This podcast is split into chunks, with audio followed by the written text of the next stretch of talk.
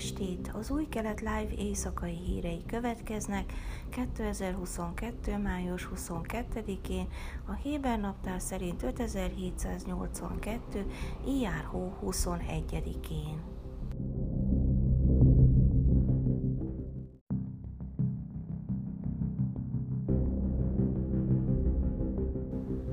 Szombat este összecsapások törtek ki az ultraortodox gúrszekta rivális frakciói között Jeruzsálemben, mely a rendőrség közbelépését és legalább két személy őrizetbevételét eredményezte. A gúr közösség Izrael egyik legnagyobb ultraortodox frakciója. A harcok egy nappal azután törtek ki, hogy az évek óta viszályban lévő frakciók összeverekedtek Jeruzsálemben, valamint Bnébrákban és Ásdodban. Az űrzavar azután kezdődött, hogy a szekta vezetője, Jákov Árje Alter Rabbi a szakadál frakció tagjainak zaklatásával szembesült, amikor csütörtökön meglátogatta anyósa sírját, jelentette a Kán közszolgálati műsorszolgáltató.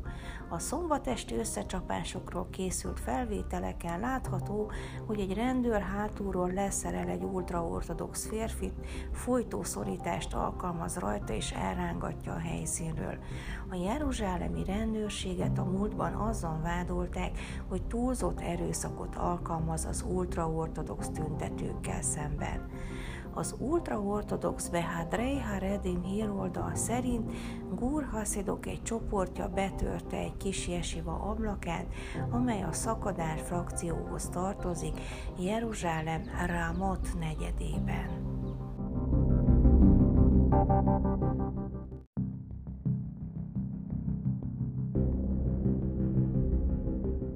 18 éves fiatalember szombaton belehalt sérüléseibe, amelyeket két nappal korábban szerzett, amikor megpróbálta kimenteni kutyáját. A férfi csütörtökön ugrott egy tóba Rison Le Cionban, miután kutyáját elsodorta az áramlat. A fiatalember ezután maga is bajba került a vízben, mesélték szemtanúk a 12-es csatornának. Egyik barátja utána ugrott, hogy megpróbálja megmenteni, de nem járt sikerrel. A mentősök végül eszméletlen állapotban találták, pulzus nélkül és nem lélegzett. A Holoni Wolfson orvosi központba szállították, ahol lélegeztetőgépre helyezték, de szombaton elhunyt. A kutya túlélte az incidenst.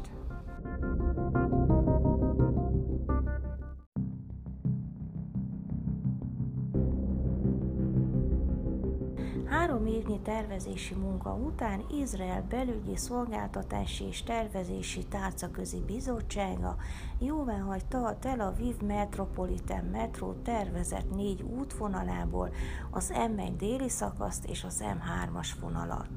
Az M1 déli vonal több mint 45 km hosszú, 31 állomással. Délen két ág köti össze a Rehovot Nesziona és a Lod Ber Jakob szakaszon, Rishon Lecionnal, Holonnal, Tel Aviv központjával és Ramat Hasharonnal. A jóváhagyott M3-as terv egy 39 kilométeres vonalat foglal magában, 25 megállóval, amelyek az M1-es és M2-es vonalakhoz és egyéb tömegközlekedési útvonalakhoz csatlakoznak.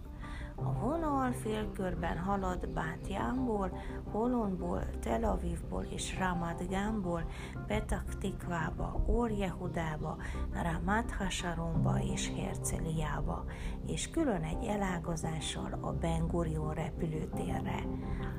2022-es költségvetésben a kormány 6 milliárd sékelt különített el Izrael valaha volt legnagyobb közlekedési infrastruktúrális projektjére. 2023-ban a kivitelező és fejlesztő NTA megkezdi a munkálatokat, beleértve az ingatlanok igénybevételét és a földek megtisztítását. Ayele Csaket belügyminiszter bejelentette, hogy hamarosan több metróvonalat a tárcaközi bizottság jóváhagyására fog felterjeszteni.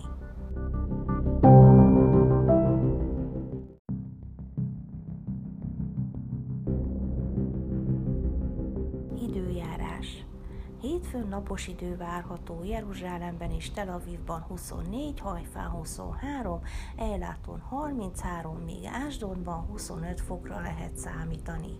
Ezek voltak az új Keret Life hírei, Ómer 36. napján vasárnap.